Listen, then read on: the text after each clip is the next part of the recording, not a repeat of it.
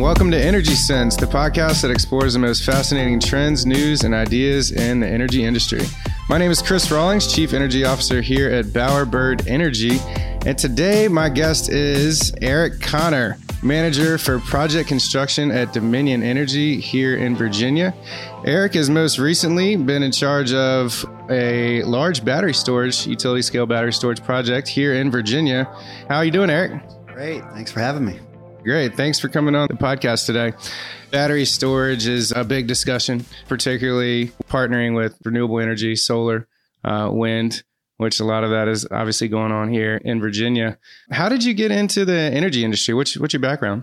Yeah, so I grew up uh, in central Missouri. I got a math degree and realized I didn't want to be a high school math teacher. So I went on to parlay that into a structural engineering degree, professional engineer by, by trade haven't stamped anything in quite some time.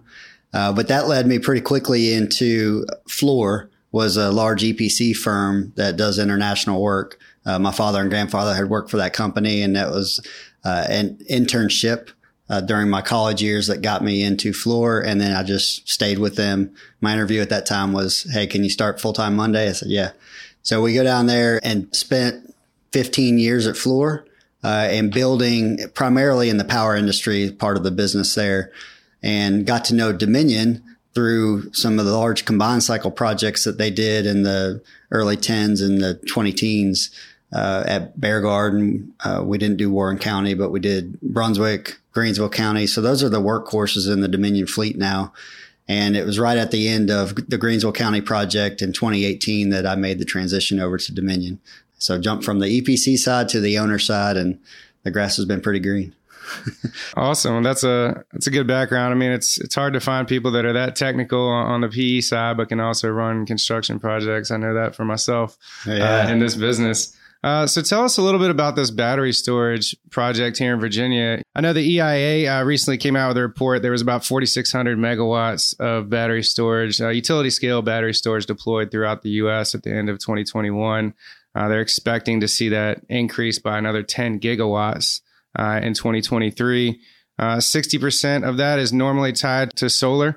So tell us about the project here in Virginia. The Grid Transformation Security Act that was passed in 2018, which paralleled right with the time I joined Dominion, allowed Dominion to build up to 30 megawatts of energy storage. So not a business segment that we had. Uh, so me and a fellow business development guy kind of got tasked with standing this up, looking at different facilities in the existing Dominion footprint that we could put energy storage. And so we found a project that was 12 megawatts, which would be, like you mentioned in the opening there, the largest utility scale project for the company and in the state of Virginia at the time. Uh, so we're going on since then to do larger projects, but that is the one that went into service earlier this year.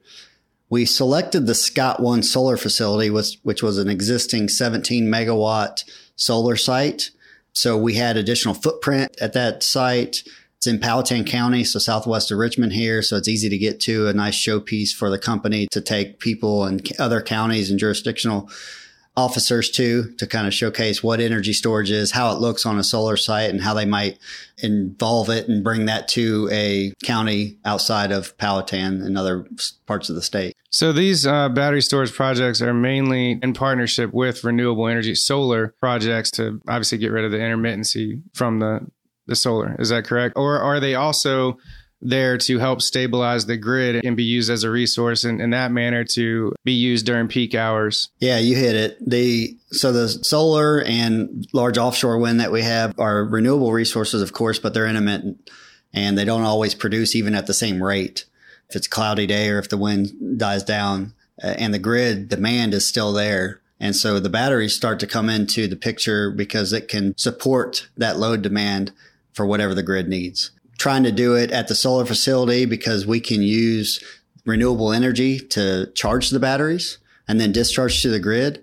But the solar can operate independently. The batteries could operate independently. So we have projects where we're doing solar plus storage from the initial outset based on all the lessons we learned from that pilot. And we also have standalone battery storage that's going into certain key locations within our network to keep the grid stable, as you mentioned. And when I started with the large combined cycles, Virginia used to be a large importer of power. I think we're top five 10 years ago. So by building those combined cycle plants, we've satisfied our own need. And now we're really looking at solving the problem of how do we keep the grid reliable and stable? When you look at what's in the interconnect queue for new energy generation assets, probably a quarter of it is renewable. And so that's great on the surface, but it causes a large concern for our company and how we're going to keep the grid up and running so that the lights can come on when you hit switch. Yeah, because I mean, we we talked about energy resiliency and energy security on, on the panel discussion uh, a couple months ago, and how important that is. Obviously, everybody wants to be clean, renewable, all these good things, but we have to have our lights on, and that's you know got to be mission ready, as I would say in, in the military. So the battery storage that is connected to utility scale solar to help offset that intermittency. I would assume that that's long duration battery storage and the other battery storage projects that are the smaller projects that you talk about that are not necessarily connected to the solar that are there more f- to help stabilize the grid from a peak demand asset is that more short duration battery storage yeah, so let me clarify. The 30 megawatts that we currently have approved, 12 megawatts was this utility scale. We also had two projects on the transmission and distribution side that are two megawatt hour systems. So the battery we had at Scott was a four hour system. Uh, there are two smaller two megawatt, two hour systems. So four megawatt hours total, two times two is, is how you do the math. And those are also in operation today, but solving different problems. So while we at Scott were solving a peak shifting where we capture that unused energy during the middle of the day, discharge it at night or maybe even the next morning when everyone's getting ready for work is what we're trying to solve at that site while we look at what the transmission distribution guys were doing is trying to solve the problem of maybe an inverter that's overloaded or backfeed onto a solar facility also problems that wreak havoc on the grid, but different use case calls for a different solution. Batteries are very nimble and flexible in that regard. The four hour battery systems are really where the industry is today, primarily initially led by the EV market. But as utility takes takes off, we're start seeing a lot more research and development efforts and companies pop up that are starting to push the envelope of that four hour system into you know, the term you might hear is seasonal storage, where you can store something in the summer and release it in the fall. So let's talk about some of the actual construction. What was the time frame of the project and, and, some of the key steps in the project that are worth noting? Like all of our projects at Dominion that are regulated, we have to go through the State Corporation Commission for approval prior to executing or breaking ground on anything. There's air permitting and land permitting that we have to go through. So once we get through all those initial development hurdles, I'll call, uh, and actually mobilized to the field. And the longest lead item from a construction of the batteries is really the procurement of the batteries themselves, primarily manufactured uh, overseas. Uh, China and South Korea is really where we're looking right now. Although there are new players in the space that are looking at domestic supply, which will help with supply chain constraints that we see kind of across all industries. From an SCC approval standpoint, which is uh, again that and the air permit is the regulatory hurdle, about nine months it takes to do the front end development, get through that process. Uh, in the meantime, we might be ordering some long lead item procurement activities so that they can support the actual civil site construction. So we'll break ground, clear trees if we need to. In the case of the Scott One facility, it was an existing solar. So we had the footprint available, which is why that was an appealing site to us. We didn't have to do much earthwork, if any. And taking those uh, products and materials, getting them staged for construction to begin. You're looking at less than 12 months from boots on the ground to turnover and commissioning if all goes well. And so the Scott One facility fell within that timeline. Most of them are probably going to be, depending on size, will be following that similar timeline. So you're looking at about a one to one ratio of the time to get batteries from manufacturer to actually on site, get them installed. A lot of these designs are uh, called modular designs, so they're more plug and play. And a lot of them now, the industry's starting to go even more so where they're prefabbed in a enclosure design and then you literally commission that at the factory. You ship it overseas you set them all down daisy chain them together and then recommission to make sure everything's still operating as planned. And so it's it's a really uh, intense heavy intense on the electrical side but outside of prepping the ground and getting the foundations done it's a pretty seamless installation compared to like some of the combined cycle jobs that i'm accustomed to. It sounds like the actual construction and commissioning of this project is I would dare to say a little bit easier than some other you know, harder projects where you have multiple pieces moving around. I think you spoke to that a little bit. Was there anything that you ran into that was kind of unexpected or maybe some lessons learned that you're kind of taking forward? Yeah, being that this was the first project for Dominion, there's a lot of lessons learned. And the key is that we don't relearn the same lesson, but the providers and the suppliers are changing. So they're each going to have their own nuances and each project has its own challenges. But going through the process of a retrofit is challenging in and of itself. And what we found at the Scott facility is that some of the existing equipment that we thought we could tie into on the surface ended up being problematic. And we had to switch out some of those components that were unplanned. But when you're going into a greenfield site, you've got a blank canvas and a design that starts from initiation through completion. It should be a lot less seamless and where we've yet to see that. We're in the process of doing it now. And again, I think, you know, supply chain hurdles aren't going away regardless of what type of project it is. So that's always going to be a challenge. Finding skilled labor to install these that's either local or otherwise is a challenge that's facing the construction industry in general and hurdles that we have to overcome as an execution team. Yeah. So it sounds like you're running into some of the same issues that people all across the board that are involved in the design and building of infrastructure going through right now. Most certainly. So, what's the life expectancy of these systems? I mean, obviously, when you uh, make your proposals to the SCC, they get budgeting set aside. You have life cycle cost analysis and all that. So, what, what are we looking at here for these four hour and two hour battery storage projects? So we run a pro forma early on and it includes the maintenance and operation upkeep of the system because as you use a battery, just like the uh, batteries in your TV remote, at some point they reach the end of their useful life. And a lot of it's driven on how often you cycle. So we talked about the use case for energy storage at Scott being kind of a one time per day catch, capture it in the middle of the day, discharge it at night. And that's the sweet spot for this design. So if we start using it as a company to solve other grid problems, which we may, that's just understanding it's going to potentially degrade the system up faster than it would otherwise. But from a pro forma standpoint, we are now as an industry seeing batteries at 20 year, I'd say minimum book life I've seen pro formas out to 25 and 30 years, but for the purposes of what Dominion does, we still use that 20 year life as the expectancy for BESS systems. And that 20 year life is where it reaches the threshold of efficiency for using. It doesn't just turn off, right? That's right. That's right. And so anytime you take energy that could have been put right on the grid, but we're putting it in a battery, there are some round trip efficiency losses just through that system. They're not significant, but enough that we pay attention to. But then, as you pointed out, the overall, what we call degradation of the system in 10 years, it's not going to produce the same output and storage capacity that it could from year one. Yeah, it's similar with lighting and, and lumens and yes. all that. So we, we know a space about, you know. Yes. Yeah, exactly. You know, these are lithium ion batteries that we're talking about here. Obviously, the price of lithium ion batteries has fallen 97% since 1991. So that's one way to look at it. But it's only fallen 12 to 14% over the last couple of years. So we're starting to see that decline phase out. From a cost perspective, it's different because we're in a regulated area. This is paid for by ratepayers and the way that that works here through the SCC.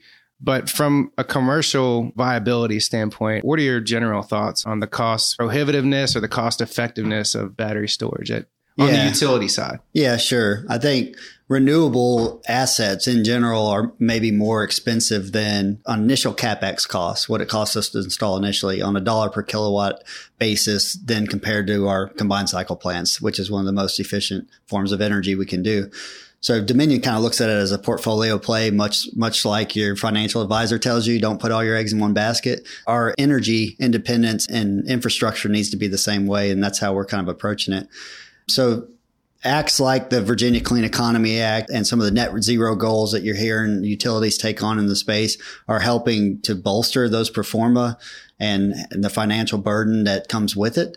I would say that in general, the expectation was if you look at a solar PV panel curve, it had a cost decline that's probably reached its floor now.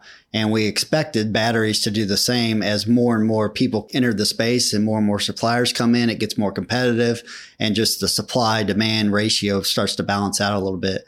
Blame it on COVID, blame it on something else, but the actual cost declining on batteries hasn't happened yet. And we're still seeing new players in the space that I think will challenge that and help those pro formas improve for the benefit of the ratepayers. But, you know, your crystal ball is as clear as mine on that topic, probably. Yeah, well, I mean, hopefully the CHIPS Act and the Inflation Reduction Act and some recent legislative moves will make it more advantageous to bring manufacturing back to the US to help with the supply chain issues and some of these other issues. That's a long term bet. So we'll see how history will prove us right or wrong, whether that's going to work or not. But I think it's something to keep in mind. It's often an argument from one side or the other saying, oh, well, renewables don't work. They're intermittent. And then the other side saying, well, batteries are the golden key and the golden answer. I think there's challenges all across the board and there's a mixture of energy that's going to be involved throughout this transition, whether it's renewable energy, clean energy like nuclear, or even baseline loads with natural gas, which is a dirty word uh, a lot of times in some conversations, depending on who you're talking to. So, are you seeing any efficiencies in construction that are helping with the cost benefit? Yeah, we are actually. The pilot project was more of a manual labor approach. So, we took cells that are kind of like, I equate this to like a filing cabinet. So, the filing cabinet would be your whole energy storage system. Each drawer in that cabinet would be a module and each cell, each file within that cabinet would be a cell or a battery cell.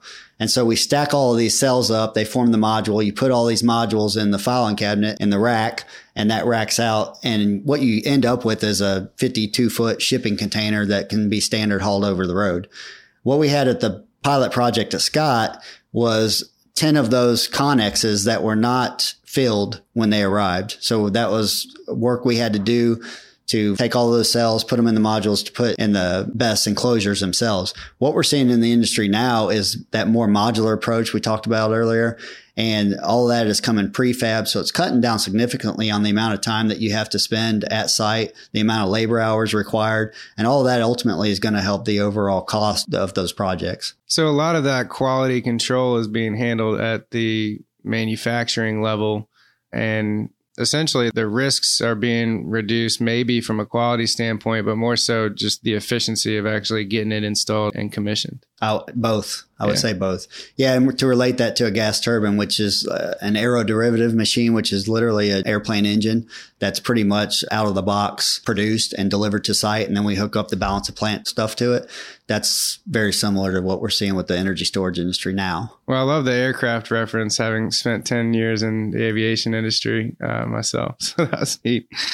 So recently we saw the Tesla Megapack battery caught fire at the PG&E substation uh, just a few days ago. Any thoughts on that? Any? Uh, I know you're not an electrical engineer, uh, and you obviously weren't involved with this project, so there could be a plethora of different reasons why that happened. But any thoughts on that event? Yeah, I don't have any facts on the root cause of those events, but you know, in general, if you Google battery storage fires, I think you're seeing about one a month around the world, not necessarily in the US, but to say it's unexpected is probably not shocking to people.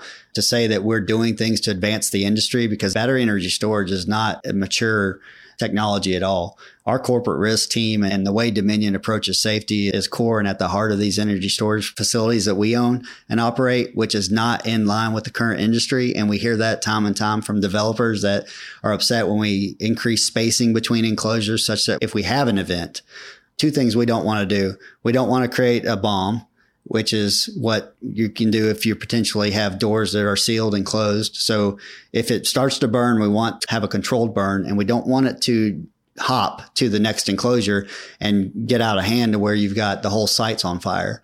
So losing one battery connex, if you will, one enclosure isn't near as significant as losing a whole facility.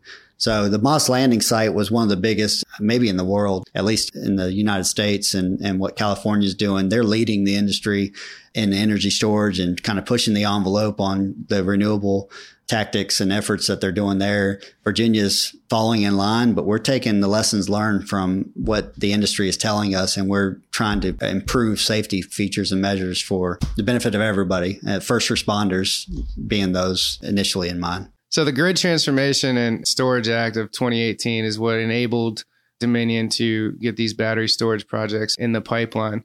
We're having a lot of lessons learned from doing these projects. Hasn't been around that long, but utilities and companies all across the country are making very lofty goals of 2050, 2035 targets for net zero. Where do you see some other things playing into helping reach those goals other than battery storage? The state of Virginia and Dominion both have carbon free or net zero goals to those 2045, 2050 timelines you talk about. The Virginia Clean Economy Act has laid out a pathway for Dominion for 2.7 gigawatts of energy storage, 15 gigawatts of solar, 5.2 gigawatts of offshore wind. So it's the combination of all those things that are get us, I say collectively us, the industry and global industry you talk about on some of your other podcasts is really what we're trying to solve. You can't do it overnight. So we have to start somewhere and those are lofty goals. But I think if you get people focused on them, you'll be surprised at how quick they can be attained. And Dominion's put a focus on it. Like I said, right when I joined the company in just four years, we've got 16 megawatts stood up and in operation. And we have plans to attack that 2.7 gigawatts here over the next 13 years. And we're going to achieve it. Well, I think I just saw a report come out today on all the utilities across the U.S uh, and they were grading them on how fast they're decarbonizing. And I believe Dominion came in at like number five on a list of 40 utilities. So I thought, found that pretty interesting. That's good. Yeah. So, Eric, usually at the end of the podcast, we like to ask our guests if they have any recommendations for anyone that's interested in coming into the energy industry. This could be a recent high school or college graduate, it could be somebody in the industry looking to make a pivot or career change. You got any advice to offer? Yeah, sure. I mentioned I got my start in the construction industry as an intern, and Dominion has a strong internship program. And I think you'll see a lot of that within my project construction group on the renewable space uh, hired a summer intern and asked him this past summer what was one of the things that drew him to Dominion, and it was the clean energy approach. So people are aware of it. They see what Dominion's doing. They want to be a part of it. So I think, you know, looking for an internship opportunity or co-op opportunity is definitely something I would recommend. And I was also interested to see that you're starting to see energy engineering as a major in colleges these days. That wasn't something that was even on the table for me when I was going through school. So it just goes to further prove the transformation that we're making as a country and as an economy to kind of put more focus on clean energy and how we're solving this problem for the benefit of all. Absolutely. I think that's great advice. Well, I know you got your hands full there over at Dominion managing these projects, but we really appreciate you coming down and joining us on the Energy Sense podcast today. Yeah, thank you for having me and look forward to what we move forward with at Dominion and otherwise. Appreciate it. Absolutely. Thanks everybody for listening today. That wraps it up for us. I'm Chris Rawlings. Chief Energy Officer at Bowerbird Energy. Thanks so much for listening to the Energy Sense podcast. Please subscribe so you won't miss our latest episodes and share with a friend. Download on iTunes, Spotify, or wherever you get your podcasts. We'll see you next time.